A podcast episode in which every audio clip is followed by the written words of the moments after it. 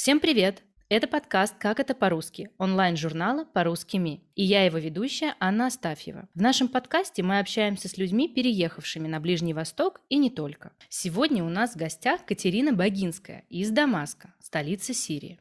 Катерина закончила четыре университета, сменила три профессии, нашла себя в искусствоведении. Сейчас в аспирантуре. Катерина работает в Российском культурном центре, исследует христианское искусство Востока и успевает воспитывать детей.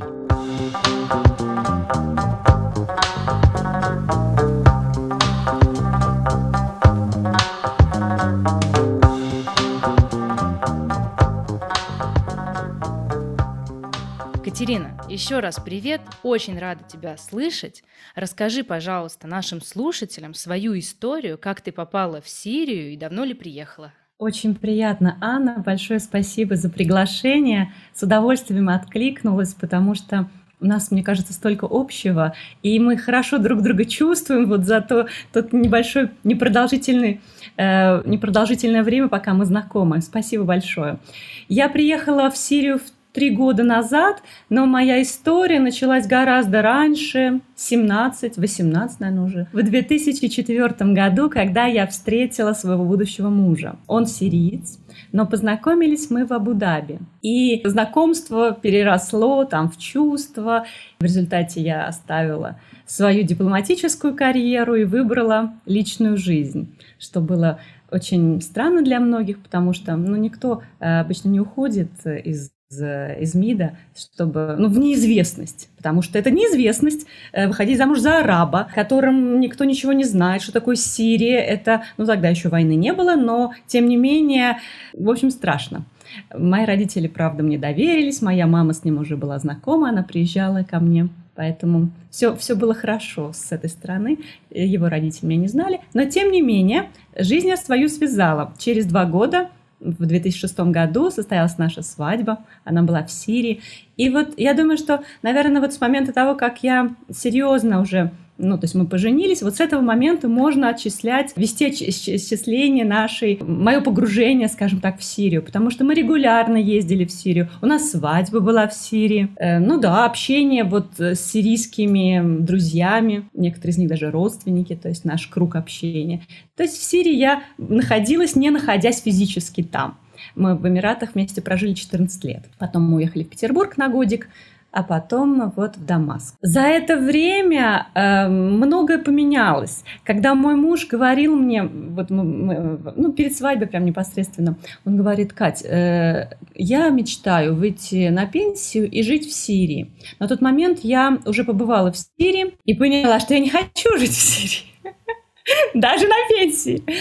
Но э, я очень так деликатно промолчала и про себя подумала, ничего, еще у нас, у меня есть еще время, чтобы его переубедить. Но когда встал вопрос о том, что ему стало скучно в Эмиратах, он уже всего чего мог только достиг, я тоже уже как-то находилась на таком спаде, я поняла, что ну, нам нужно что-то менять в жизни. Сразу я... А Сирия, как к тому моменту уже война закончилась, и нам показалось, что экономика на подъеме. Мой муж строитель.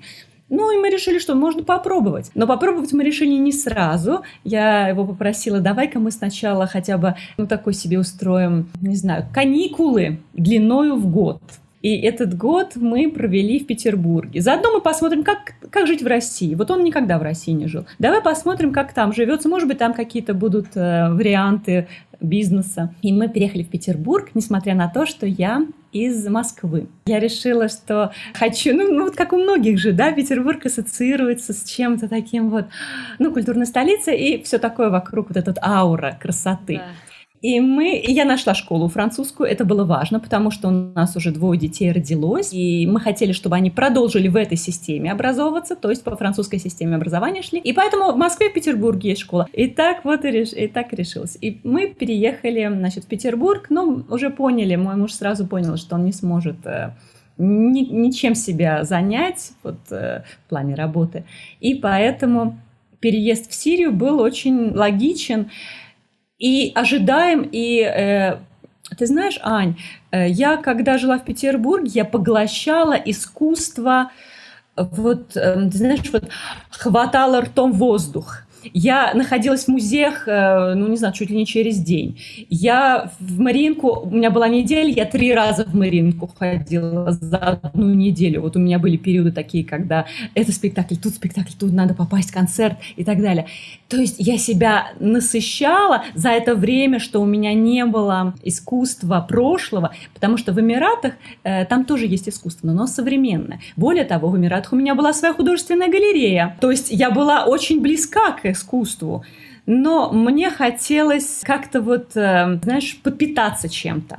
И Петербург великолепно вписался. Я попала, значит, вот в эту среду и начала бегать. Старшего записала в Эрмитаже на эти курсы, вот, которые раз, два раза в месяц занятия по абонементу. Купила ему три абонемента сразу на год. Ну что ж, мелочиться.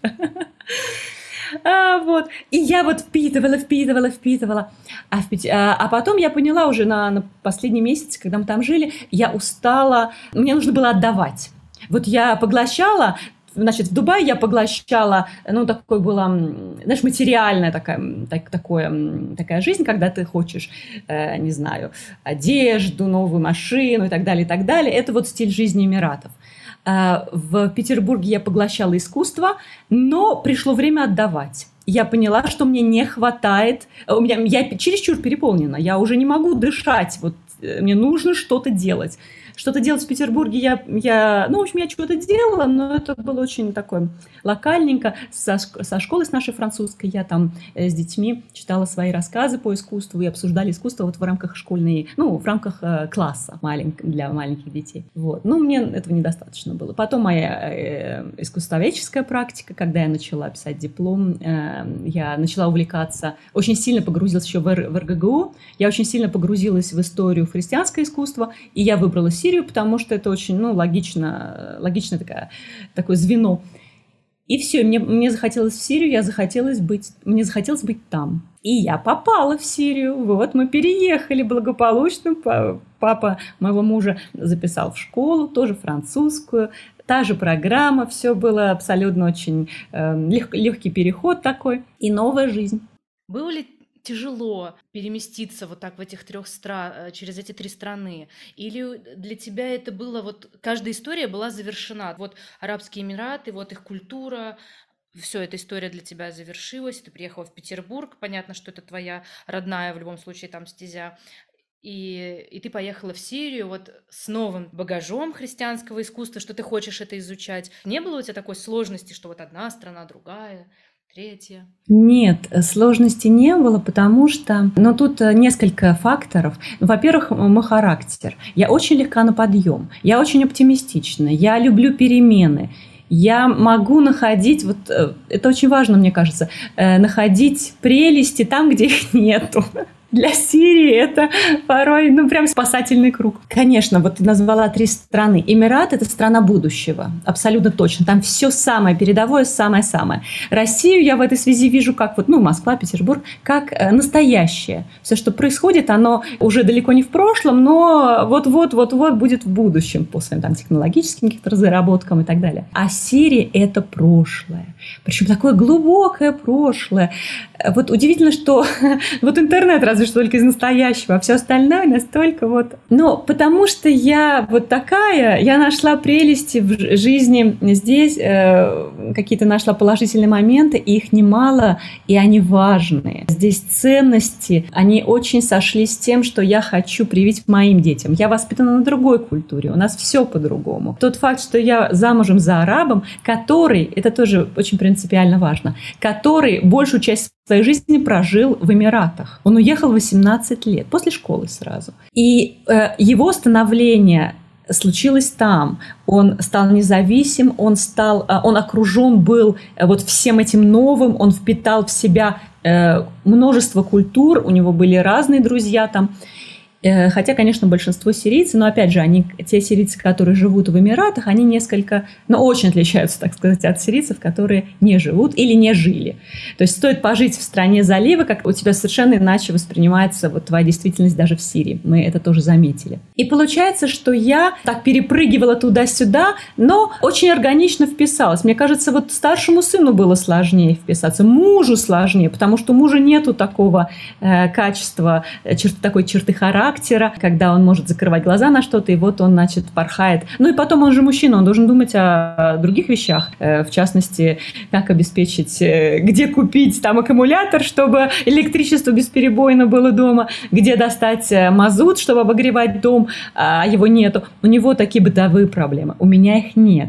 Я изначально ехала вот, ну, вот в такую жизнь совсем другую, ну, ну, нетипичную для ассирийцев, скажем так. У меня э, какой-то э, совершенно другой мир. Я себе создала, скажем так, другой мир.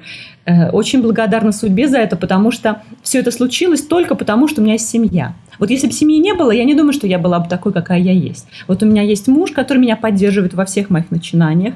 Я с ним все Мы с ним, ну, мы с ним еще лучшие друзья, помимо всего прочего.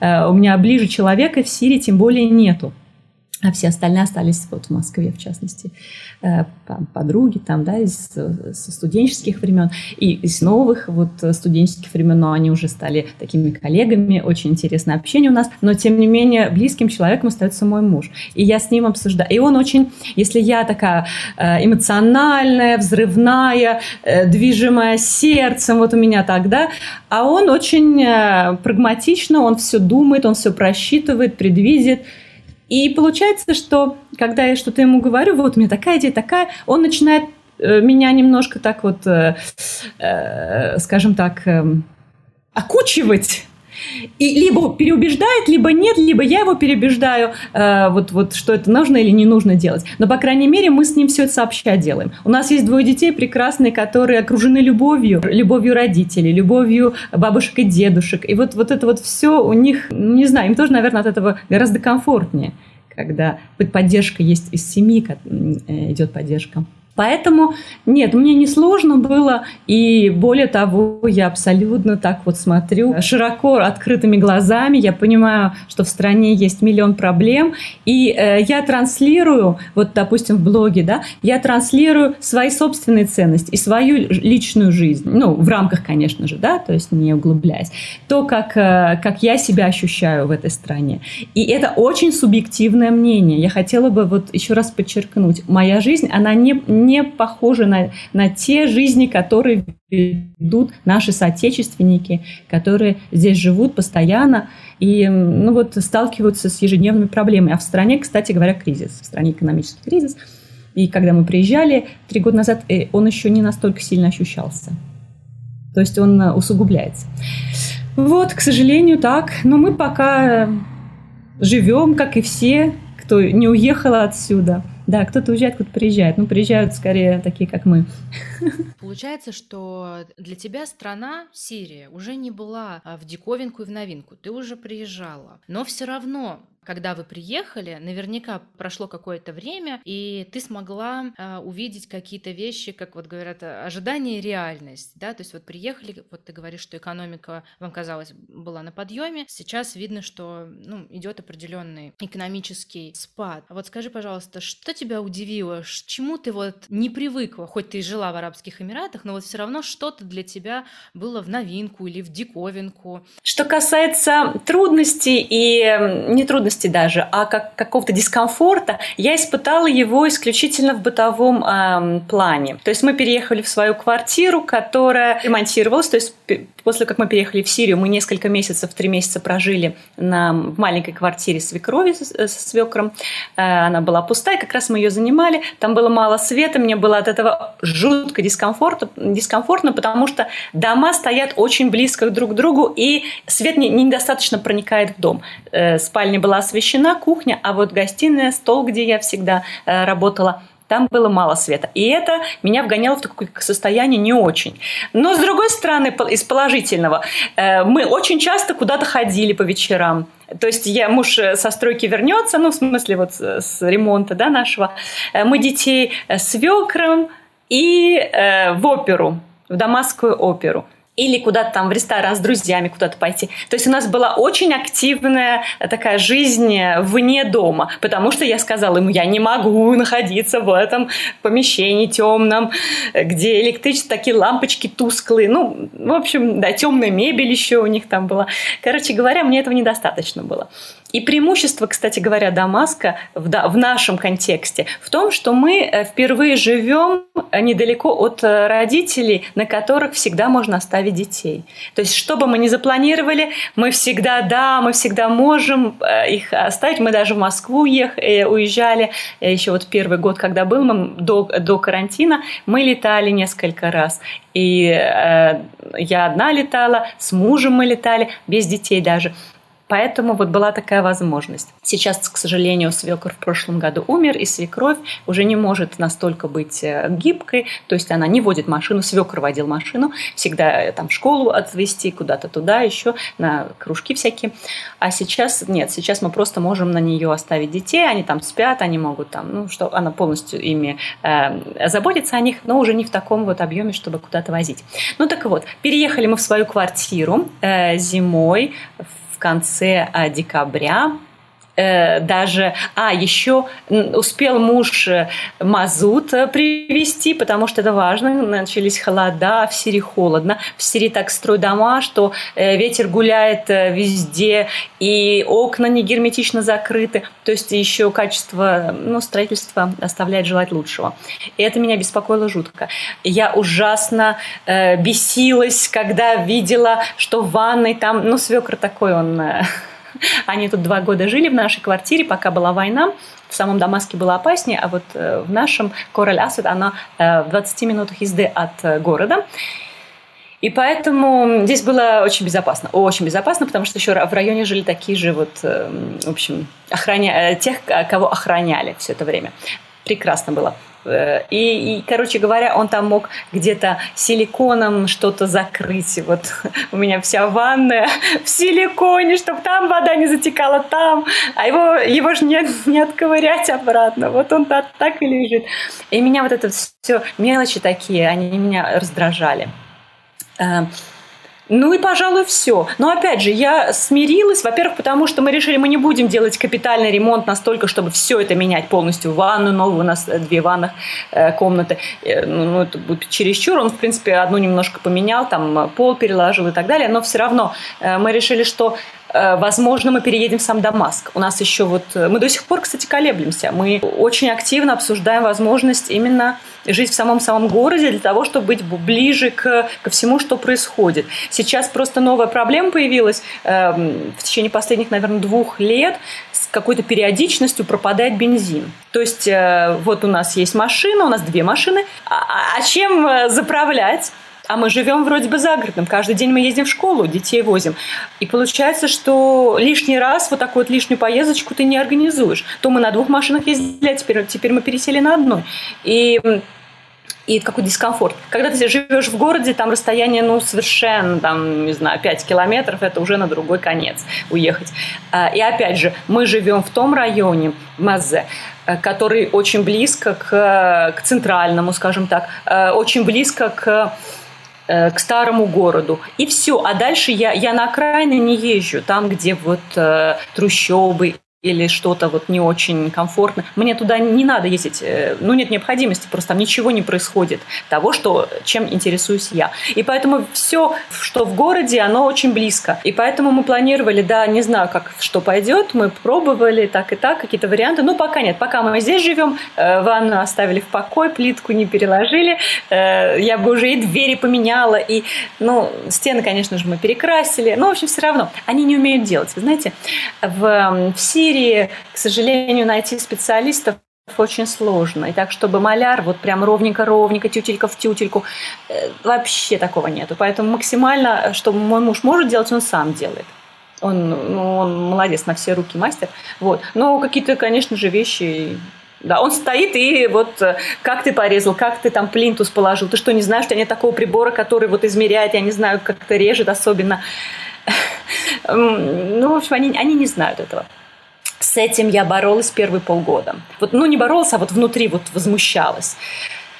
Но потом я уже свыклась, думаю, ну ладно, ну ничего. Э, естественно, что все говорят, ну Кать, ну ты что, посмотри, как другие живут. Ну а с другой стороны, почему я должна себя сравнивать с другими? Я приехала ну, со, со своим да, самоваром, со своим багажом, И хочется поддерживать уровень. Понятно, что его не будет здесь. Уровень жизни бытовой, опять же. Потому что э, на первый год нам мазута хватило, на второй год уже не хватило. Я его все израсходовала. Это для того, чтобы батареи были включены. Ань, вот смотри, ты сравнивала Эмираты с Сирией по принципу того, что это оба, обе арабские страны, арабский язык официальный, но я бы сказала, что на этом а, только на, это очень формально сравнение, сравнение, потому что э, Эмираты, несмотря на то, что это, да, это все-таки страна и арабская, и язык один и тот же там, но, во-первых, там второй язык официальный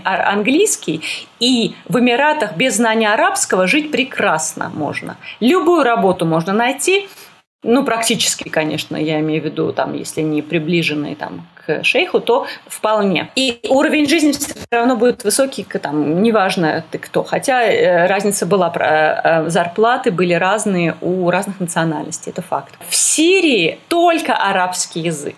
И это по-настоящему восточная страна. Вот прям вот по-настоящему, потому что она еще исторически так вот идет, идет, идет. А Эмират – это новая страна абсолютно новая и, и, и построена сразу в готовом виде. То есть они собрали со всего мира самые, самых лучших специалистов, самые лучшие технологии передовые и воплотили в жизнь в стране. То есть э, при грамотном распределении ресурсов это, это идеальный случай, когда раз и все готово, все вот э, моментально выросло, эти все дома в пустыне огромные. Э, и прекрасный образец для других стран. Сирия, она с такой богатой историей, что, что тут нужно совершенно иначе подходить. Э, я не, не политолог, не востоковед, поэтому я не буду рассуждать вот об этом, но внешне, во всяком случае, страны очень разные. В Сирии живут сирийцы. Сейчас особенно здесь иностранцев кот наплакал. В Сирии находится мало разных национальностей. После войны посольства, во-первых, все закрылись.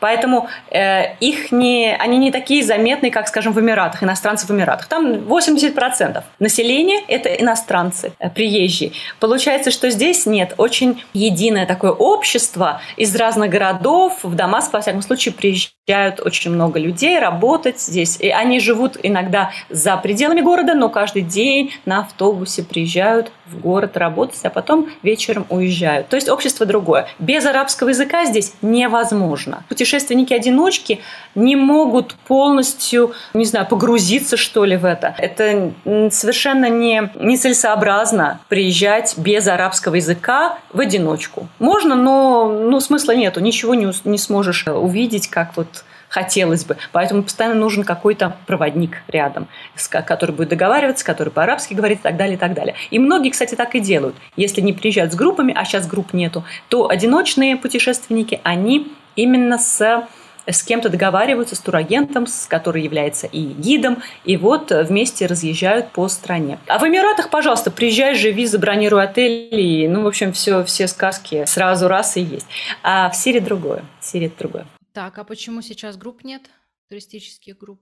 Не знаю. Я не могу ответить на этот вопрос. Особенно меня удивляет, потому что вроде бы и открыты очень многие города. То есть можно ехать в Пальмиру, получив разрешение, но это можно. Все побережье открыто. В Алеппо дорога свободна. На, на, на север дальше там нельзя быть. На юге тоже неспокойно. Не, не Мне кажется, что просто люди не хотят рисковать, чтобы потом какие-то были проблемы в дальнейшем. Мало ли туристы не туда нос сунут. Ну, некоторые рискуют и едут на юг. Но мало ли как там повернется. Потому что там ну, такой разбой. Это не война, война не террористы, а именно вот какой-то вот такие вот неприятности с иностранцами бывают. Могут быть. Э, я не слышала истории, потому что ну, их нет пока иностранцев. Я думаю, что просто боятся, пока еще страна не, не восстановилась после войны. Ну, опять же, территория до сих пор оккупирована, поэтому и, и говорить об окончании войны тоже не приходится. Но то, что люди думают, что у нас там бомбы летают э, произвольно вот так вот, такого нету. То есть вот территория, большая территория страны, она свободна. Свободна для перемещения.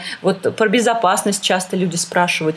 Безопасность здесь вообще в разных... Эм, то есть по-разному можно воспринимать. Во-первых, безопасность, как я сказала, война, она... Вот есть территории оккупированные, которые не подвластны правительству, и они, соответственно, живут изолированно. На, на остальной территории можно спокойно находиться. Мы Мы ездим на море, на дачу, которая тоже недалеко от моря. Мы в Пальмире были, хотя нас всегда сопровождали там, то есть внутри находятся военные. Это для подстраховки, наверное, я так думаю. Что касается безопасности на улицах, здесь нету воровства вот в обычных вот местах, где я бываю, а я уже перечисляла те районы, куда я хожу, Э, здесь нет воровства такого, что раз в сумку залезут, кошелек украдут. Э, или там мобильный телефон и убегут. Ну, просто нету. Людям кажется, что Европа такая цивилизованная и так далее. Это там у них эти проблемы есть. У нас их нету. Э, если, конечно же, если ты пойдешь в тот район, где трущобы и так далее, ну, естественно, что это, ну, ну глупо туда идти. А потом какой смысл, если у тебя даже там никто не живет? Просто, просто поглазеть, ну, не знаю. Во всех остальных местах я хожу. Я хожу одна. Я могу ходить вечером, где тоже там фонарик один светит, еле-еле. Абсолютно я себя чувствую в безопасности. Еще один момент такой, очень-очень людей удивляет. Вот сейчас я начну шокировать то, как одеваются дамы в Сирии. Все думают, что э, э, те беженцы, которые приезжают в Европу, а у меня оттуда часто прилетают сообщения, они все укутаны, там, не знаю, замотаны. Это определенный контингент, который приезжает. Здесь таких тоже полно. Но здесь также очень-очень много женщин, которые которые одеваются так же, как они одеваются в Эмиратах. В Эмиратах есть дресс-код официально. Там таблички висят в моле, что нужно прикрывать плечи. Но даже при этих табличках, даже имея эти таблички, я ни разу не видела, чтобы люди, людям делали замечания. Те, которые ходят в топах или в мини-юбках. Здесь все то же самое.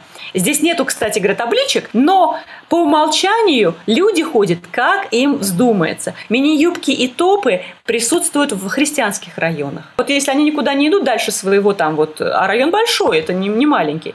Э, в этом районе много магазинов. Туда приезжают мусульмане, но при этом те, которые там живут, они себя абсолютно раскованно чувствуют. Они не пойдут в таком виде на сук, э, на рынок Хамиди, например, потому что он там, естественно, другое. Они не будут в общественном транспорте так ездить. Э, но, тем не менее, они так ходят. И так ходят не только христианки. У нас в школе очень много... Я вообще, в принципе, таких одетых женщин не вижу в школе практически. Там их, ну, не знаю, процентов 5, наверное, всего. Мусульманки не все укутаются. Они не все соблюдают вот, этот вот, вот эти традиции. Их э, внешне ты не отличишь их. Они такие же футболки в обтягивающих и так далее, и так далее. А в обтягивающих джинсах здесь ходят все. Даже те, которые с платком на голове, но джинсы могут быть абсолютно такие вот в облипочку такие скини-скини. Тоже особенность, но я не обсуждаю в данном случае религию. Это вот внешнее проявление того, что я вижу на улицах у нас вот в школе. Поэтому Сирия абсолютно цивилизованная страна. Здесь нет притеснения по, по, рели, по религиозному эм, принципу. Понятно, президент страны всегда должен быть мусульманином. Вот когда кто-то претендует на эту должность, он должен. Но церквей здесь очень много. При, при всем при том, что христиан-то осталось совсем чуть-чуть. То есть если до войны, там, в 2010 году, в 2010 году их было там 7-8%, то сейчас, ну, никто, конечно, не подводил э, э, подсчеты новые, но, но явно, не знаю, может быть, 4-5%. Очень многие уехали. Все уезжают, и христиане, и мусульмане, понятно. А, но при этом Сирия имеет очень большое христианское наследие, которое ты и изучаешь. Да, в Сирии оно, оно не зародилось в Сирии, но зародилось очень-очень близко от Сирии. И христианство, оно здесь вот с апостолом Павлом, оно постоянно присутствовало. В Дамаске святой Анания, который крестил э, апостола Павла, Савла, он стал Павлом, фарисей Савл. И дальше э, он отправился на проповеди в Антиохию. Антиохия сейчас находится на территории Турции. Сирия с этим не согласна, конечно же, но тем не менее вот официальные карты, они такие. А поскольку это всегда историческая часть, Антиохия — это историческая часть Сирии все время была, и, и христианство, оно тоже оттуда дальше вот распространялось на нашей земле культурном плане на севере Сирии. А север Сирии как раз это область Антиохии, юг Антиохии, север Сирии это как раз вот одна такая часть.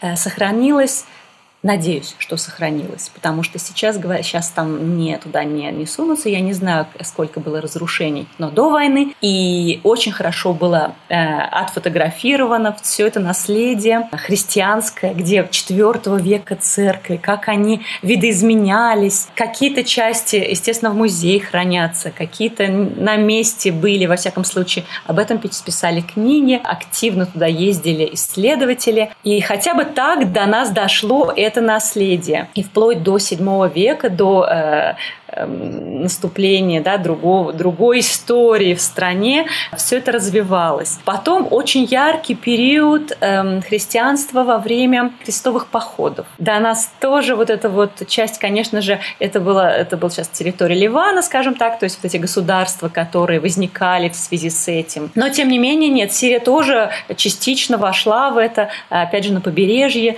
У нас сохранились великолепные замки. Самый известный это Крак де Шеваль Шевалье, который это, он сохранился лучше всего, даже при том, что его занимали вот во время, э, там были какие-то разрушения во время войны, но тем не менее его сейчас освободили, расчистили, разминировали, и опять работают э, эм, венгерцы. Э, венгерская ну, делегация представлена, по-моему, двумя, что ли, людьми. Э, мне рассказывали, я с ними не, не, не пересекалась еще, но тем не менее вот они активно там что-то э, изучают. А изучать еще можно чего. Вот самое интересное, что при всем при том, что ее уже и так, и так пере, э, вроде бы пере, пересмотрели со всех сторон, но тем не менее его можно еще, еще изучить и восстановить и так далее какие-то вот утерянные моменты. Фрески, правда, там я так и не нашла их. Эм, отсылки были к Дамасскому музею, но в Дамасском музее мне ничего не сказали. Может быть, я еще со специалистами просто не говорила именно по этому. Еще не пересекалась с ними. Э, крепости есть еще, ну, опять же, в том, в том районе. Церковь, э, крепость Маркап на побережье, которая стоит высоко в горах, но э, выходит вид на море, на Средиземное море, захватывающий вид. И там есть церковь, и там есть сохранились как раз-таки фрески. 12 век, и два вида, и местные, э, то есть здесь и художественные традиции были разные. Они, в общем-то, художественные традиции, они здесь перекликаются с кипрскими и с турецкими. То есть на юге Турции же там тоже много было. Вот как раз, ну потому что это вот регион один и очень близкий друг к другу. Но это в иконографическом плане, то, что изображалось. А как это изображалось? Стиль. У нас есть уникальный памятник, монастырь Дармармуса, Мармуса, в, между Дамаском, по дороге из Дамаска в Хомс. Э, прям рядом, недалеко от шоссе, идет дорога туда в горы. Он находится высоко в горах, и там тоже 11-12 э, веков в три этапа расписаны стены. И, и то, что там сохранилось, это уникально. Это, это памятник единственный на Ближнем Востоке, где столько всего на стенах есть. Можно увидеть. Программа, которая вот третьим слоем потому что от первых двух слоев там чуть-чуть только. А вот третий слой, она настолько полная, что мы можем представить, как были расписаны другие э, церкви. И стиль тех росписей, он чисто сирийский, и в нем есть э, отзвуки мусульманского искусства, потому что в тот период мастерские, они не, не делились. То есть вот заказчик этот, мы расписываем церковь. Потом пошли там к, э, не знаю, мусульманскому какому-нибудь правителю, ему чего-нибудь распишем. И культурные традиции, они вот так вот влияли. Соответственно, сирийский стиль имеет очень много с, общего с, с мусульманским. То, как изобраз, изображались животные, например. Ну, в общем, об этом можно долго говорить. Но, тем не менее, действительно, вот эта вот э, часть сирийское христианское искусство, оно очень заметно. В Ливане, кстати, больше. В Ливане больше сохранилось. Э, ну, тут много причин, э, в частности, там и население христианского было всегда гораздо больше. Э, а в 20 веке активно осваивались, восстанавливались путешественники, ездили из Европы, то есть осваивали Восток, Ближний Восток. И, и церкви, а у нас на территории и Ливана, и Сирии много же эм, разных конфессий внутри христианства самого. Э, и поэтому очень много проповедников приезжало, очень много э, даже священнослужителей, которые сами занимались вот исследованиями и описывали эти фрески. И поэтому то, что сохранилось в Ливане, в гораздо большей степени доступно, чем то, что в Сирии. То есть у них там более 30 церквей, например, с фресками. А у нас, ну не знаю, уч- э, исследователи 9 насчитали, но я так и не нашла вот тех клочков, остатков росписи, о которых они говорят в книгах. Я не нашла их еще. Понимаете, то есть я э, посетила, ну, как мне кажется, все, что я вот могла, и до сих пор вот что-то нет. К сожалению, да, в Сирии гораздо меньше сохранилось монументального искусства. А возвращаясь к э, теме христианского искусства, раннего христианского, у нас же много мозаик. Вот Антиохия, конечно, славится этим, они там музеи такие создали. У нас тоже есть, э, потому что традиция-то она отсюда, Э, Филипп, э, Филипп э, Араб, он был император, римский император в течение там, четырех лет. Он, то есть сириец был императором Рим, Римской империи. Он, он к себе на юг Сирии, это Шахба, сейчас город, куда не попасть, к сожалению. Э, музеи все закрыты, они сохранили эти фрески, но тем не менее вот так посетить нельзя. Так вот, этот Филипп, он самых лучших мастеров привозил из Антиохии, чтобы, э, чтобы свои там дворцы, свои там дома знати украшать. А, это период поздней античности. Раннее христианство, оно вот как раз впитало все, что было в античности и выдало свое. То есть у них перед глазами были великолепные образцы. И э, говоря опять же о раннем христианстве, Э, я должна упомянуть обязательно Дура Европас. Это на Ефрате, маленькое поселение. Сейчас там просто, э, ну, такие разрушенные, эм, скажем так, фундамент. Э, тем не менее, фрески, они были вывезены, благополучно сохранены очень много. Эм, частично в Дамаске, частично в Еле, э, в университете э, э, Еля, потому что экспедиции вот так вот, ну, в общем, договорились так, что мы забираем церковь, они забрали церковь и еще храмы несколько, а мы тоже храмы и синагога нам досталась. Синагога находится в музее Дамаска, в Национальном музее Дамаска, в отдельном помещении, которое закрыто. Закрыто для посещения, потому что их надо сохранять, их нужно э, ну, так, э, оберегать для того, чтобы они не, да, не, не исчезли. Их тоже изучали. Я недавно проводила для, для гостей, избранных гостей, проводила экскурсию по этим фрескам. Это, это нечто невероятное. 58 сцен, высотой, ширины, то есть все полностью покрыто. Э, и мы говорим о третьем веке. Христианское искусство, оно же развивалась вот вместе. То есть э, христианская иконография, она в частности взяла то, что было э, и в, в, в искусстве, вот, допустим, в синагоге той же самой. То есть мы там видим элементы, там, десница Божья, она, пош... она перешла в христианскую иконографию. Э, психея, которая была с крылышками, изображалась в мифологически, да, вот в древней, в античности, она, она изображается в этой же синагоге, а потом и в христианском искусстве тоже крылья продолжили свое, да, вот свое развитие. Э, очень интересно следить за, то, как, за тем, как все это взаимосвязано. А я нахожусь в месте, где откуда все это пошло. Я чувствую такой прилив энергии благодаря этому. Вот истоки отсюда, все, что изучают люди, сидя, не знаю, на Луне, а оно здесь, и я имею к этому доступ. Вот это ценно. Все остальное, бытовые проблемы, так они везде есть. Ну, ну не такие, может быть, другие, но все равно от них никуда. Э, не знаю, в Петербурге у нас были совершенно другие проблемы, не связанные с, бы, с бытом, но тем не менее тоже были.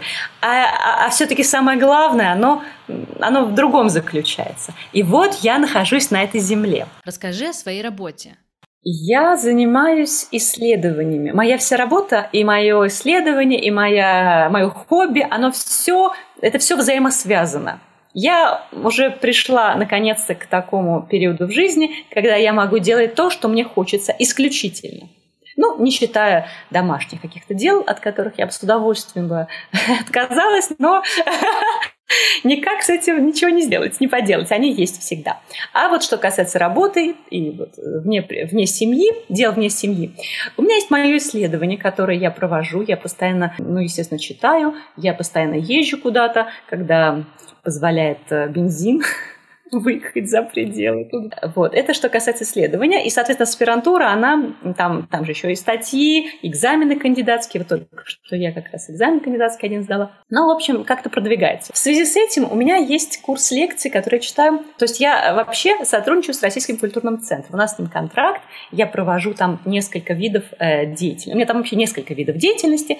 А одна из них – это чтение лекций. Лекции я читаю для тех, кто интересуется искусством, разумеется, для тех, кто интересуется русским искусством, а это эм, студенты, например, русского языка, это вообще все желающие, которые здесь живут уже давно и которым не хватает вот чего-то такого из своей с родины, да, бывшей. Потому что здесь же сирийское, в сирийском обществе много русскоязычных и наших соотечественников. Хотя сейчас гораздо меньше, в связи с событиями многие уехали на родину, но тем не менее какой-то пласт остался, и они даже никуда не уезжали. Вот они жили все, все, эти, все эти годы. Тоже история, которую я слышу, заставляет, э, не знаю, волосы шевелиться и глаза слезятся и прочее потому что это очень душещипательно порой, некоторые истории.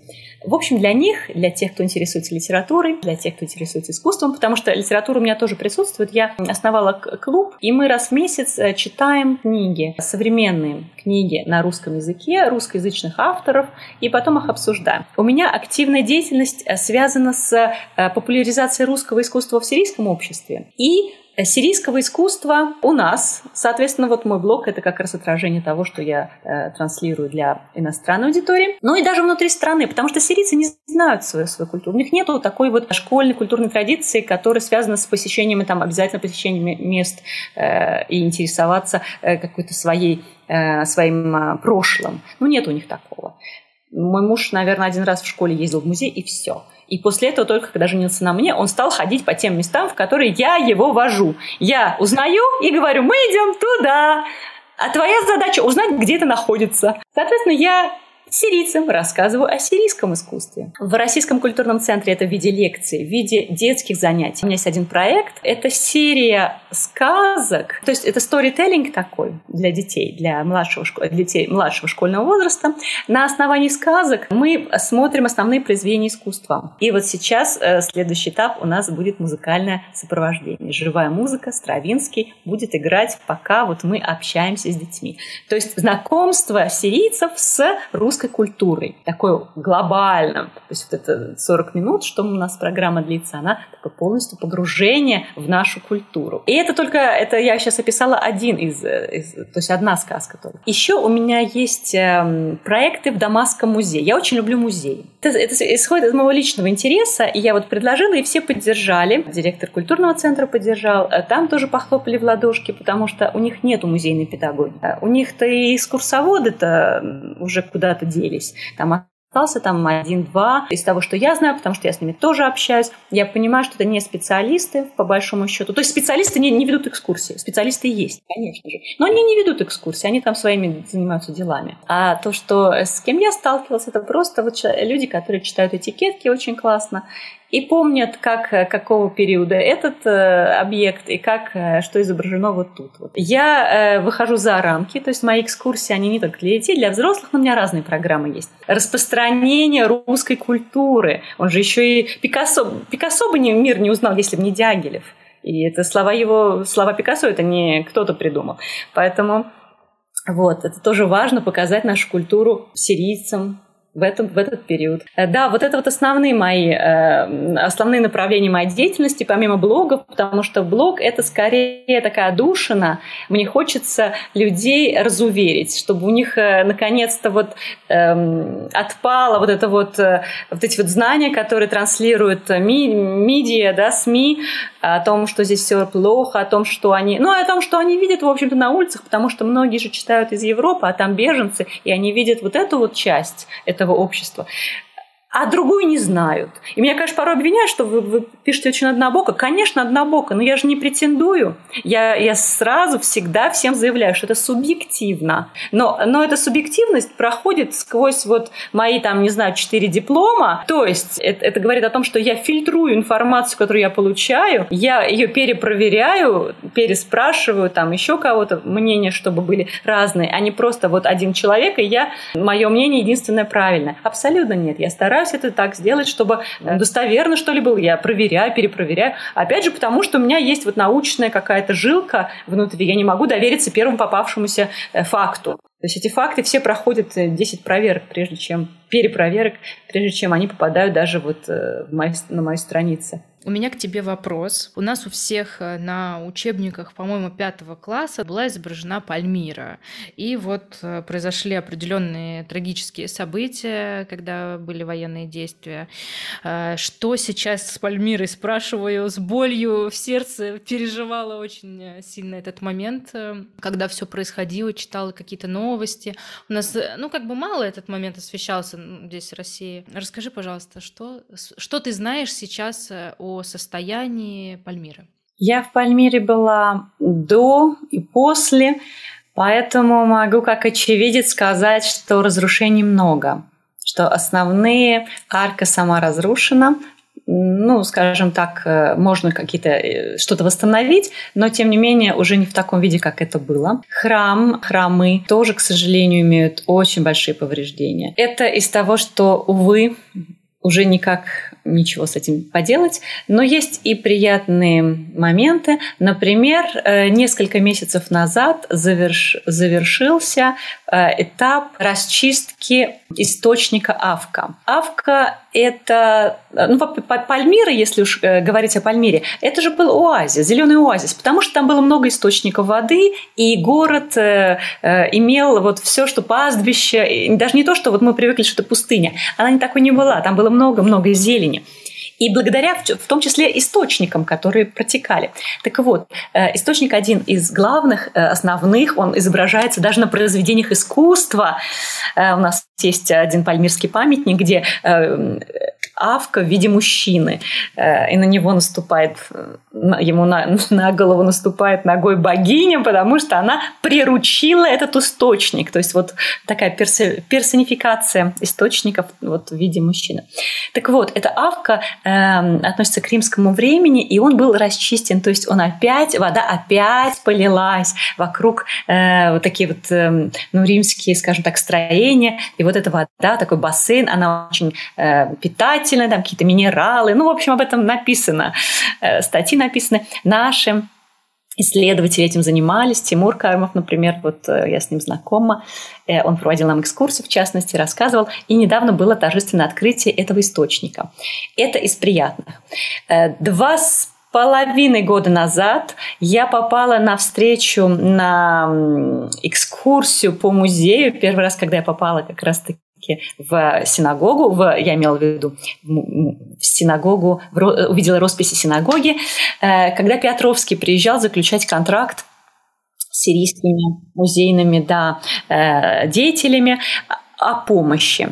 Помощь началась, э, специалисты ездят, но я еще пока нету такой, знаете, вот такого ощутимого прогресса. Пальмира очень хорошо исследована очень хорошо изучена. 3D, все вот это вот технологии последние использованы. Ее можно восстановить. То есть специалисты говорят э, о каком-то положительном таком моменте. Не знаю, насколько будет э, действительно все это восстанавливаться в таком виде, как это было, или нет. Но, но вот, например, в качестве иллюстрации э, известный тетрапилон там есть на пересечении двух путей. И вроде мы привыкли, что он всегда там. А на самом деле его восстановили в 20-е годы, добавив там, не знаю, цемента или как-то. В общем, использовали абсолютно абсолютно такие вот обычные материалы. Мы вроде бы знаем это как вот часть э, того, что в учебниках есть, а на самом деле это просто раз-раз тяп-ляп поставили их на место. Ну пусть не тяп-ляп, но во всяком случае не прям вот так вот идеально. Сейчас используют другие технологии. Сейчас есть э, определенные нормы, что ли. Раньше такого не было. Поэтому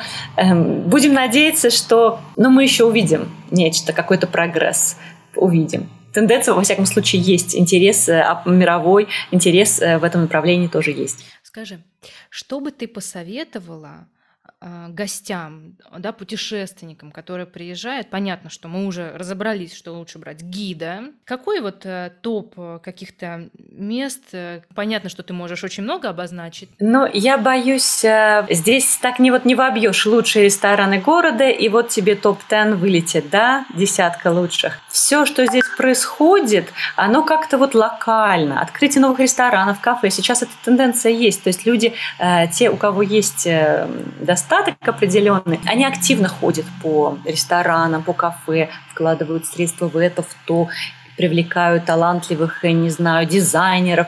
Э, Все это есть.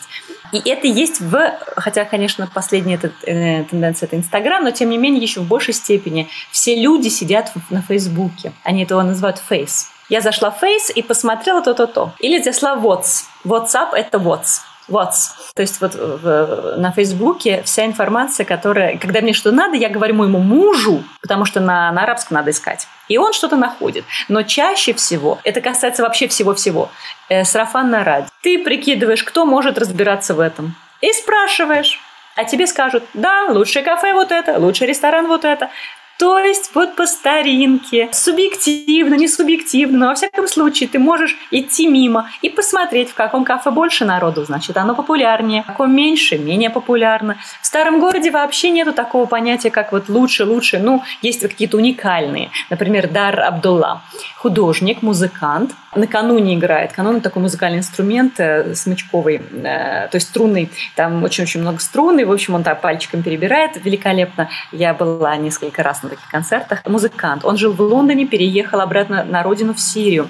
Оборудовал свой дом в старом городе, переоборудовал точнее, и превратил его в художественную галерею и площадку для места встреч таких вот креативных э, художников, музыкантов, личностей. Сам он живет на втором этаже, там у него есть комнаты, комната для гостей в том числе. На террасе есть такой а бар. У него нет вывески, ты не можешь просто зайти с улицы. Э, нужно приходить под мероприятие. Ну или заранее с ним договориться о встрече, я так полагаю, тоже можно. Он устраивает периодически какие-то концерты. Свои, не свои, театрализованные представления. И он, поскольку он художник, его, его невеста, она дизайнер интерьера из Дубая. Соответственно, у нее совершенно другое, да, вот мироощущение. Она вобрала в себе, в себя вот... И, в общем, они создали такой интерьер уникальный. Мурашки по коже. Я первый раз попала на День Валентина, я поняла, что вот это вот то, что я больше всего люблю в Сирии. Хотела об этом отдельно поговорить, но оно очень вписалось в наш вот разговор, когда из многовековой истории получается нечто новое, но оно все равно основано на старом. И это не имитация, не э, какой-то вот а да, там country style, шебещики вот или что-то такое. Нет, это вот оно натуральное. У них, не знаю, такие вещи, они берут, например, окно. Окна здесь такие, створки окон есть и наглухо закрывающиеся деревянные. В старом городе, например. Ну и не только, в старом вообще, в принципе, такое еще здесь делают. И вот он это окно положил в виде стола, сделал из этого стол. Бутылки из-под, не знаю, вина, он туда свечи, и вот они такие расписанные все это уникальное э, место, оно тебя погружает в другую атмосферу. И совершенно вот, особенно когда на День Святого Валентина мы попали, там та, э, сальсу и бачату танцевали, и саксофонист играл. Вот это вот такое сочетание восточного, невосточного, западного, вот всего этого. Да, потом концерт был как раз вот второй раз я попала, когда он сам играл со своей группой. Там уже, конечно, свои мелодии, он еще и композитор. Тут восточного гораздо больше было. И таких мест много. Э, скульптор Мустафа Али. Мы с ним тоже познакомились, когда я у него интервью брала. И в результате мы подружились с его семьей. Они, правда, уехали сейчас во Францию, дети учатся, и жена с ними уехала. А Мустафа Али остался здесь. У него свой дом тоже есть, э, ну, то есть квартира. Он в квартире живет, а мастерская у него находится в старом городе, в еврейском квартале. И он тоже его переоборудовал под э, вот такую же площадку, похожую на ту, о которой я говорила. Там есть мастерские, там есть выставочные площади, есть бар внизу уникальный, тоже он приглашает таких музыкантов, талантливейших. И вот все это, ты сидишь э, в этом доме 17 века, над тобой такие своды, э, и все такое вот миниатюр, такие окошки прорезанные, камни, и они ничего не пытаются улучшить, или э, вот, вот это так, так, как было, так и есть. Они только чистят, и все. И, и, наверное, в этом ценность города, города Дамаска э, в том, что они не меняют, они не пытаются э, забыть и что-то новое сделать. Они не, не ломают и заново строят, а именно оберегают. Старый город, он в большинстве своем вот такой. Тенденция к тому, чтобы превращать старые дома, восстанавливать в отели. Они пользовались безумной популярностью до войны. Мы сами там проводили вторую или третью брачную ночь. У нас свадьба была в Софите, в деревне, но мы с семьей с моей ездили в Дамаск, а уже потом они улетали домой. И мы тоже улетали в медовый месяц. Поэтому вот у нас такое получилась э, такая встреча в этом отеле. До сих пор эти отели есть, они великолепны, мы периодически тоже там бываем, потому что кафе есть, там рестораны очень активно развиваются. Ну вот. А расскажи, пожалуйста, о кухне Сирии. Что едят, э, что пьют? Um, кухня Сирии, она очень разнообразна. При этом, по моим наблюдениям, разнообразна она дома. А в ресторанах в большинстве своем подают какой-то определенный набор. Если это не специализированный ресторан, самый популярный, есть такой, выходится он э, за городом в Сиднае. Сидна – это э, христианская ну, деревня, что ли, там, где основные монастыри и так далее. И там есть э, очень популярный ресторан. И там, конечно, выбор огромнейший блюд. А вот среднестатистический ресторан сирийский, а таких большинство, имеет определенный набор. Там хомус, табули, мутабаль, э, все то, что известно за пределами Сирии. И я, наверное, не думаю, что стоит на этом э, останавливаться, потому что э, ну, люди с этим уже сталкиваются и там, и там.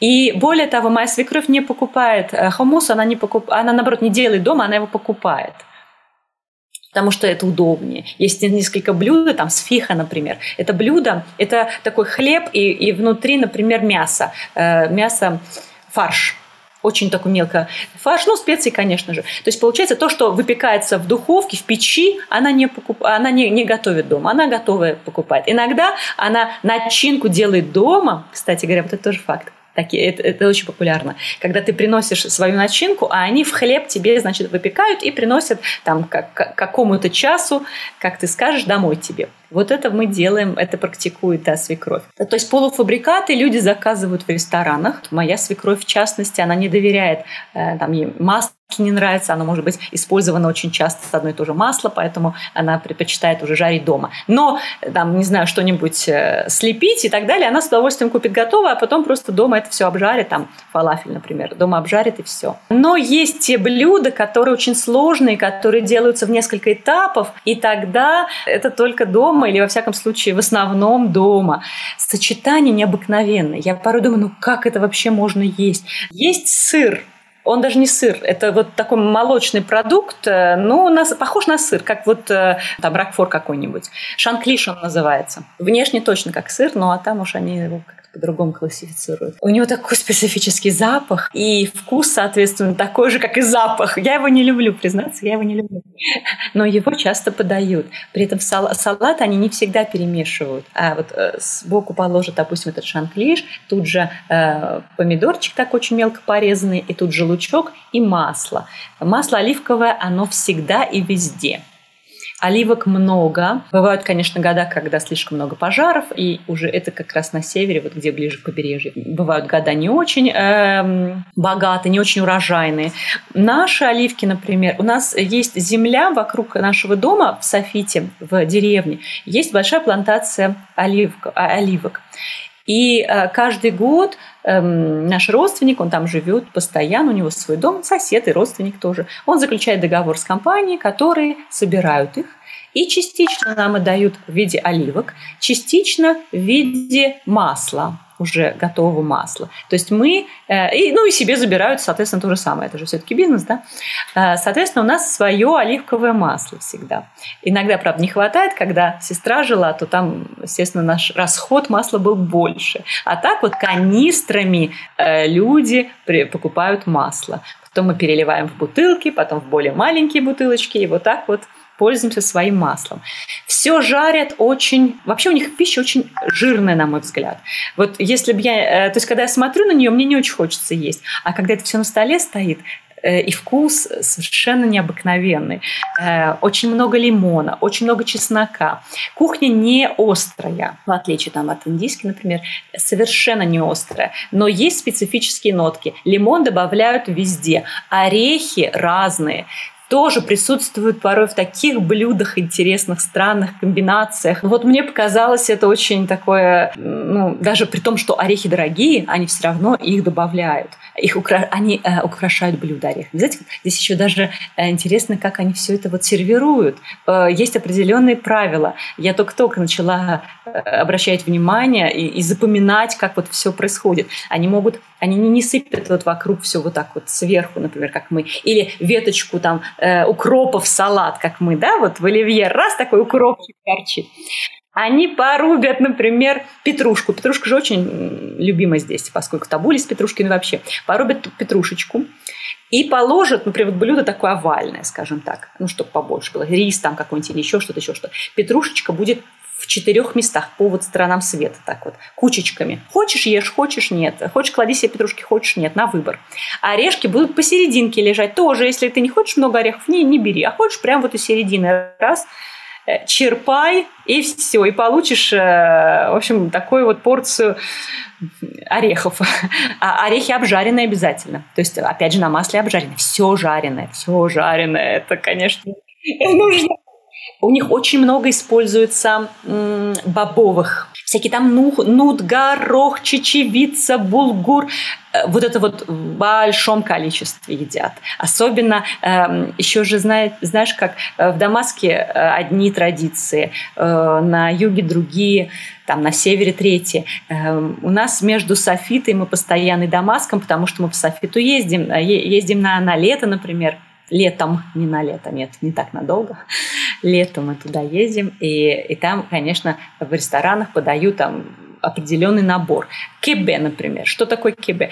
Это нечто, смесь э, булгура с мясом, э, с фаршем. Они его раскатывают до состояния пластины, а потом из него лепят такие кружочки с, с, вот в виде капельки. Только капелька с одной стороны, а тут с, двумя, с двух сторон такой вот шарик вот с двумя капельками. Внутри, например, могут положить, часто кладут чеснок, кусочки чеснока целиком, такие вот зубчики чеснока. Очень популярное блюдо. Оно тоже прям в масле так обжаривается очень. А, понятно. Опять же, эту массу э, часто покупают готовую. Иногда дома делают, а иногда ну, то есть часто, опять же, можно раз и купить все, э, а уже дома слепить. Причем кебы бывают разных видов, разного размера, в виде таких вот лепешек, наверное, размером с ладошку, мужскую ладошку, я бы даже сказала, такие кружочки, они немножко выпуклые.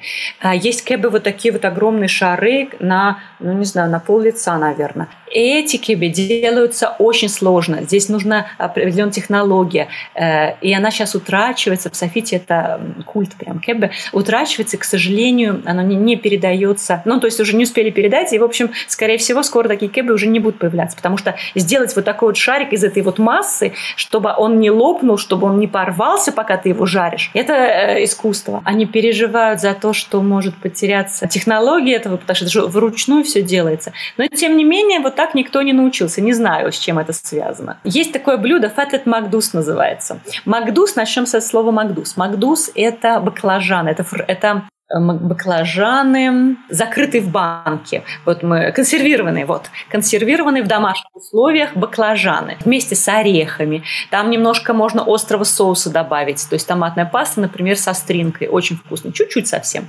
Вот. И в масле то есть там определенным образом высушенные, э, то есть вареные, высушенные эти баклажанчики а, определенного размера и определенного, то есть они должны быть э, в определенном сезоне собраны. Ты не можешь Макдус делать э, когда угодно. Ты делаешь только вот в сезон, когда эти маленькие баклажанчики э, поспевают, вот они такого размерчика маленького, вот, их там раскрывают, вот все туда пихают, и в банке консервируют, и маслом оливковым заливают. И все, что в масле, оно стоит без холодильника. То есть, если масло покрыто, то все, это такой натуральный консервант. У нас, у нас вот такая банка пятилитровое этого Макдуса, мы туда его достаем. А блюдо называется фетет Макдус, э, потому что там тоже есть баклажаны. Вообще баклажаны – это же э, основной ингредиент. В Сирии есть даже такая шутка. Если хозяйка жалуется мужу, вот молодому, да, молодая хозяйка, новобрачная, она вот, у нас ничего нет в холодильнике, э, не из чего готовить. И если в холодильнике есть баклажаны – то муж имеет право развестись с такой женой, потому что баклажаны – это еда. Это основное, что вот из овощей много же у них тоже. И вот ее э, баклажаны едят активно. В этот макдус там и баклажаны с йогуртом. Вот сочетание баклажаны с йогуртом. Это какой-то вообще... Вообще йогурт же вообще, в принципе, в йогурт, йогурт... Э, у них даже пельмени есть, как у нас пельмени, только в йогурте они подают. Йогурт греческий. Это греческий йогурт без, без э, ярко выраженного вкуса, да, это не, не без добавок. Натуральный йогурт очень активно едят. Да, вот это вот фатмагдус великолепное блюдо, я его очень люблю, но опять же, это тоже, я привыкла к нему, я не сразу его прям так раз и полюбила. Магдус я тоже не сразу любила, полюбила. Очень специфический вкус. Еще очень важное, э, я всегда привожу с собой своим э, подругам, это затор. Затор – это сочетание сразу нескольких э, зернышек. Это семена. Семена. Во-первых, это орегано, семена и специи. Да? Это орегано, это сумак. Сумак э, имеет такой, э, по-русски, кстати, тоже так называется, дерево сумах. Оно имеет кислинку и цвет, э, тебе знаком, да, такой красноватый. Кунжут и соль. И вот в, в, определенной, э, в определенной комбинации э, тоже это все вместе пережаривается. И получается такая рассыпчатая масса. Можно еще фисташки туда добавить, рубленые, это на любителя, опять же. И как его едят? Берут хлеб. Хлеб это в виде лепешки, это тонкий такой хлеб, да, круглые они. Круглые лепешки, не армянские, армянские сухие. Э, это все-таки более такое, э, чуть-чуть более плотное. Окунаешь в масло в оливковое, а потом окунаешь в мисочку с вот этим затором и отправляешь в рот. И вот такое вот кис, кисло что-то такое, это едят на завтрак и на ужин. Бутербродик, вот, от, вот представляешь, хлебушек, бутербродик тебе дают, вот твой завтрак. Все, до свидания, иди в школу. А в плане напитков что предпочитают? Чай, кофе? Кофе. Да, абсолютно точно. Есть определенный бренд, который все очень нахваливают, варят при этом. Ну, на мой взгляд, очень... Ну, я не специалист по кофе, конечно, я его люблю, но не могу сказать, что я прям сильно различаю. Я только могу различить плохое от хорошего, а плохое тот, который я варю. Чаще всего не очень. Я еще не, не приноровилась. Поэтому я всегда, я скорее дома уже так что-то другое пью. А вот прихожу, когда куда-то, они всегда тебе предложат кофе. Маленькие такие чашечки. И вот э, цел, целый день они пьют это кофе. А, Катерин, посоветуй, пожалуйста, э, фильм, книгу, сериал или музыку, а, что-то, чтобы наши же слушатели могли вдохновиться и как-то хоть немного почувствовать Сирию? Давай начнем с кино. В Сирии кинематограф очень популярен. Э, вообще арабская индустрия, киноиндустрия очень богата. Во-первых, потому что арабов много, и они очень любят смотреть. Но и, во-вторых, иностранные, те, которые живут, допустим, за пределами, даже те же сирийцы, живущие за пределами, они с удовольствием снимают э, на территории э, Сирии кино или о Сирии. Эм, самая популярная тема последних лет – это, естественно, события и все, что с этим связано. Поэтому фильмы, э, полнометражные фильмы, такие вот на большой экран, э, и даже авторское кино в какой-то степени, оно прошло сквозь вот призму этого, потому что у каждого есть какая-то личная Эм, какое-то личное отношение или, или даже трагедия. И это хочется отразить. Любой, любой художник сирийский, он это все переживает на себе и питается этим. Причем порой, вот как раз скульптор Мустафа Али мне об этом говорил. И это дает дополнительно, вот эта вот тема разрушения и каких-то бед, она дает дополнительный импульс искусству. И он иногда ездит в районы там дома, где вот э, как раз Гута, где было, ну, все разрушено фактически, да, это вот вокруг Дамаска, он полностью стерт с лица земли, э, пригород Дамаска. Он туда приезжает для того, чтобы э, какие-то, ну, наверное, эмоции, что ли, наверное, воскресить в себе и, и выдать э, произведение искусства. То есть то, что его может ему дать дополнительные какие-то, не знаю, чувства, да, воскресить. То же самое относится и к кино, потому что люди также переживают, они рассказывают истории, э, и таких фильмов э, несколько. Но, признаться, я их не смотрела. Я вообще кино не смотрю. Вот э, при всем при том, я свои приоритеты так расставила, что получается, до кино руки не доходят. Во-первых, потому что мой муж не смотрит. И, ну, ну естественно, как-то одной сидеть дома и все смотреть, и все вечера проводить. Я, ну, по-другому свое время планирую. Далее. Очень распространено в Сирии снимать сериалы. Сериалы идут премьеры сериалов всегда случаются в Рамадан. То есть они целый год снимают, чтобы в Рамадан э, количество серий исключительно 30, вот как положено, чтобы в первый день Рамадана начать, в последний день закончить. То есть постоянно... А я-то думала, почему в Рамадан? Я уже не первый раз слышу, что вот перед Рамаданом премьера. Я думаю, почему именно вот... Э, даже я не додумывалась, что это чтобы люди получали удовольствие вечером. Во время Рамадана жизнь, она немножко останавливается.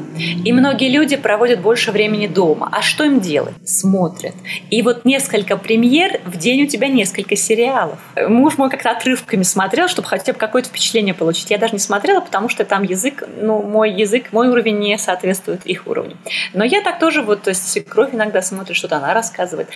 И, и вот эти вот сериалы, они настолько популярные, настолько... У нас даже, кстати говоря, сколько-то лет назад в Софите, в нашем доме, где вот дом родителей да, моего мужа, а это дом его папы, когда он тот еще был маленький, тот родился в этом доме, снимали несколько серий из одного сериала. Я так и, мне так и не удалось их, э, их заполучить, эти серии, посмотреть, как они вот все, потому что там сохранен интерьер. Моя свекровь сохранила интерьер прошлых лет. А сериалы очень часто э, относят нас в прошлое. У них популярны тоже темы прошлого, все проблемы. То есть, ну, потому что про настоящее говорить, ну, порой, да, цензура и прочее может да, не пройти.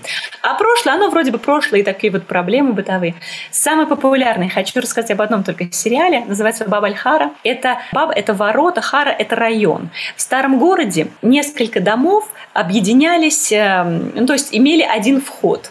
И эти, ну, как ворота, да, как дверь, которые закрывались на ночь, чтобы никто чужой не проходил. И был э, главный там по району, поэтому, ну, там несколько домов, да, вместе, который вообще отвечал за все-все-все. Сериал был снят, по-моему, в 2006 году. Сейчас уже 12 сезонов. Сериал, который погружает людей в 30-40-е годы прошлого века. И очень популярен этот сериал за счет того, что люди, ну, у них какая-то ностальгия по тем временам. По, по тем временам, по, по временам, в которых они, в общем-то, не жили, потому что э, моя свекровь родилась уже ну, в 30 47 году, то есть уже после событий. Но, тем не менее, это все ей еще близко, потому что она ездила на трамвае, она жила в центре, э, недалеко от старого города. Она родилась в Дамаске, ее мама родилась в Дамаске. Она на этом трамвае ездила. Трамвай э, больше не ходит по городу. Просто больше не существует трамваев в Дамаске. А она еще на них успела поездить. И вот этот вот сериал, он, конечно же, такой очень э, атмосферный. Не переводится. Я не видела, никогда не слышала, что есть на русском языке или с субтитрами даже. Поэтому могу, к сожалению, э, да, ну, больше... Для любителей арабского тогда посоветуем. Многие режиссеры сирийские учились в Советском Союзе. И некоторые потеряли связь, ну или, во всяком случае, уже не так, связь не такая тесная, и они снимают уже и на Западе, и с западными коллегами. Но, тем не менее, наша школа в ГИКа, она чувствуется. В Российском культурном центре работают дамы, которые замужем вот за теми, кто там режиссеры, которые учились у нас. Даже актриса одна была. Она снималась в России, потом вышла замуж за режиссера. Он пере... Они вернулись в Сирию к нему.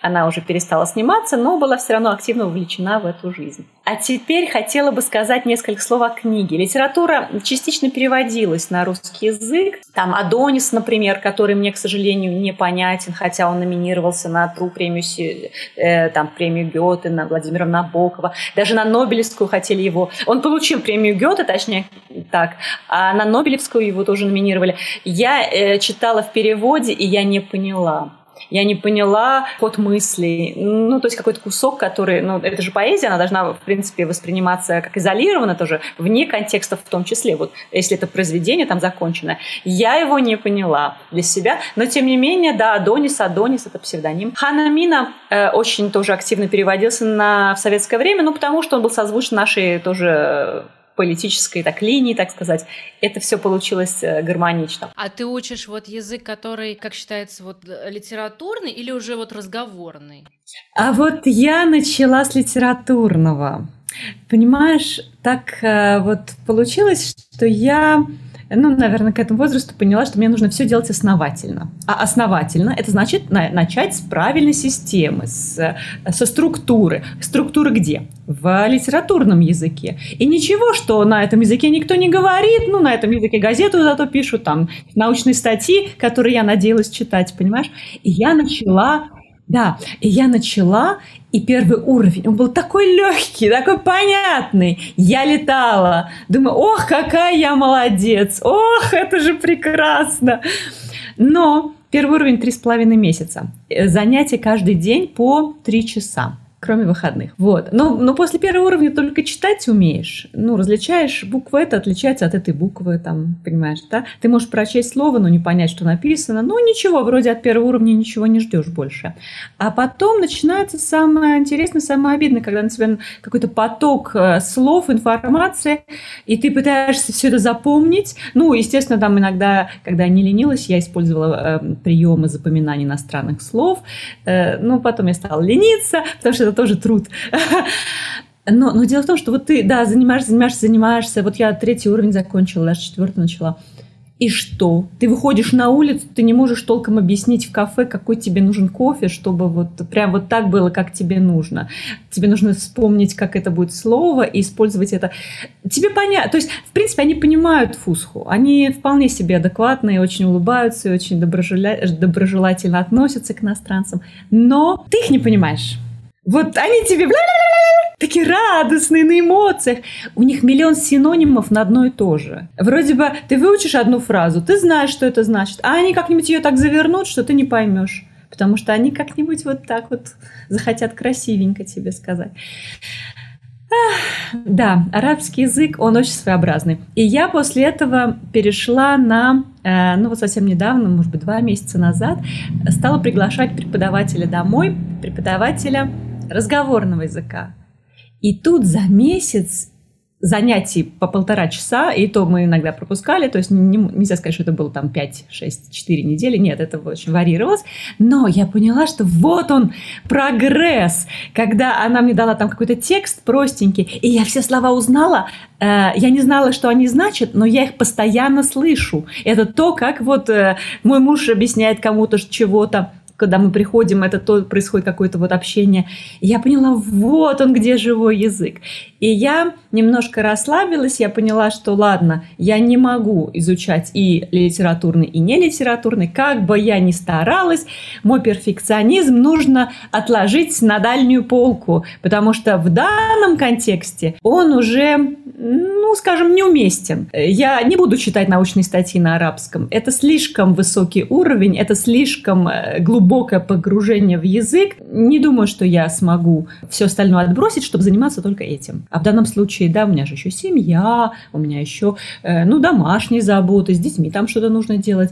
Э, конечно, у меня есть помощники в виде свекрови, мужа, но это же не, это же не я, это же не мама. Поэтому у меня приоритеты не, несколько по-другому стали расставлены. И теперь я не занимаюсь литературным. Я получила свой сертификат, сдала экзамен за третий уровень. Но мой любимый поэт, ну поэт тоже, кстати говоря, да, Низар Кабани, его стихи активно переводятся, они доступны. Это уже 20 век, э, это уже наше... Ну, вообще, все 20 век о том, что я говорила, но тем не менее, его язык очень такой лаконичный. И мне тоже это очень понравилось. Перевод замечательный, забыла найти имя переводчика. Мне очень близки его стихи, они короткие, там есть и короткие. Он новатор, он э, реформатор, он не побоялся пойти там вот против общества, против табу и так далее, и так далее. В общем, трагическая судьба, но как обычно, как часто это бывает. Но выделить я хотела бы при этом другого, другого писателя только потому, что он погружает нас в жизнь города, в жизнь Дамаска, середины прошлого века. Вот я говорила про Бабальхару, про сериал. Он для тех, кто понимает арабский. А вот Рафика Шами, который пишет э, на... Он в основном на немецком языке, он в Германии живет уже очень много лет. Но вот одно произведение «Секрет каллиграфа», было переведено на русский язык. Книга есть в свободном доступе, я его онла- ее онлайн читала. И перевод замечательный. Великолепный перевод на русский язык. Красивая речь. Вы знаете, восточные же э, люди, они имеют определенную манеру говорить. И обороты речевые, которые они используют, очень отличаются от наших. Переводчик сумел это передать. И поэтому погружение получалось ну, не знаю, стопроцентная то, как вот взаимодействие там семей или э, в обществе какие были правила. Очень много сюжетных линий соединены вместе. Я не буду сейчас говорить о достоинствах художественных, потому что для меня, когда я читала, я именно обращала внимание на э, сам антураж. Мне это гораздо было важнее, чем оценить, насколько он мастерски там этого персонажа изобразил или передал характер этого. На мой взгляд, очень достойно в любом случае.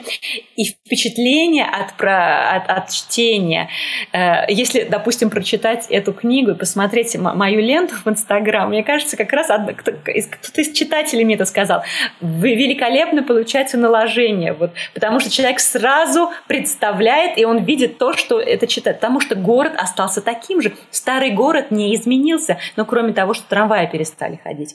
А все вот эти дома, которые я показываю, там, по улочке, по которым я хожу, я их, э, в общем-то, не, при, не приукрашиваю, потому что в них есть вот этот вот шарм э, древности. Я только, наверное, мусор не показываю. Опять же, мусора на, на улицах нету. Знаете, в, в старом Дамаске, при всем при том, что люди бросают постоянно фантики и так далее, коммунальные службы работают идеально. Уборщики тут же под э, фантики типа подбирают стаканчики бумажные, поэтому мусора нету. Поэтому вот про книги, я думаю, что Рафик Шами, он лучше всего отражает ту жизнь, которая была недавно и которая до сих пор передается из поколения в поколение, потому что Сирия – это еще и э, преемственность поколений, это передача традиции от дедушки, там, на, внук и так далее, и так далее. Они продолжают семейные дела, вот бизнес, который начал пра-пра-пра какой-нибудь, он продолжается. И это отражено в магазине. Приходишь в старый город, рынок, фотографии всех членов семьи, которые задействованы в этом бизнесе. Ты видишь, вот это вот происходит. Люди не меняют э, свою ориентацию, не, не пытаются из продавца специй превратиться, не знаю, в продавца э, каких-нибудь сладостей. Вот у них есть такая традиция, они ее э, чтут. Катерина, скажи, пожалуйста, если бы Дамаск был человеком, каким бы он был? Человеком он был бы, ну, во-первых, очень дружелюбным, очень открытым и гостеприимным. Это касается а, к иностранцам особенно, кстати говоря. Они очень любят иностранцев. Они сейчас изголодались. Если раньше были толпы туристов, когда я еще выходила замуж, мы же гуляли по городу, тоже показывали моим родителям, сестре э, Дамаск. И, и были толпы, толпы, толпы, но они все равно продавцы очень пытались э, привлечь активно. Э, сейчас уже сколько лет этого нет, и они э, ну, вот просто на руках носят, они всегда спрашивают, откуда ты, они вспоминают все слова, которые когда-то изучали. Один дядечка, на продавец, мы шли мимо с семьей, и он услышал, как я говорю по-русски со своими детьми. И он мне что-то говорит. Я, говорит, учился в Чехии. Чешский язык, понятно, да, не русский, но он все равно там что-то пытается с нами. Дал нам конфеток. Нет, нет, нет. Он продавец, вот такой маленький супермаркет надавал им конфеток и не хотел, и не взял денег. Э, то есть вот эта вот открытость, она действительно так в этом выражается. Вот какой Дамаск, вот какой человек. То есть в лице того продавца я могу, в общем-то, описать весь город, потому что ну, его можно так вот штамповать. Действительно, в этом месте я такое увидела отношение. Однажды, вот говоря о гостеприимстве, мы проходили еще в самом начале нашего здесь пребывания, мы проходили мимо здания. Это администрация водоуправления, вот что-то такое, э, где управляется водой, вот распределение воды происходит в городе. Красивое здание столетней давности – Э, вроде бы это муниципальное здание, но как бы народ туда ходит, но он ходит в соседнее. Мы подошли к охраннику, попросили, а можно внутрь зайти? Он быстренько кому-нибудь, кому-то позвонил, через две минуты за нами пришли. И нас провели к директору департамента. Он услышал, что здесь такая вот русская ходит, интересуется. И он решил сам показать мне свои там три-четыре этажа. Представляешь? И вот он мне вот это, и это, это. Конечно, он угостил кофе нас. Они обсудили с мужем, я не знаю что. Ну, как положено вот эту вот беседу, да, непринужденную. Там конфеточки какие-то. А вот это вот у меня русские конфеты, угощайтесь, пожалуйста. Кто-то его угостил, он продолжает других угощать. Да, вот это вот открытость. Они очень внимательны гостям. Э, знаете, вот эм, в, в сирийском, в арабском вообще обществе принято задавать вопросы. Это считается хорошим тоном интересоваться, как, что и так далее, и так далее. И они, конечно, порой вопросы уходят далеко за пределы ну, наших границ, как вот, да, нарушение границ происходит. Но для них это норма. И вот это вот отношение к такой интерес к твоей персоне, это же тоже подкупает. Ведь говорят же психологи, хочешь расположить человека к себе, спрашивай, а не говори о себе. То есть наоборот, да, сделай так, чтобы человек себя почувствовал э, важным. И вот они этим навыком владеют. Они гениально могут э, комплименты, комплиментами осыпать. Это у них тоже в крови.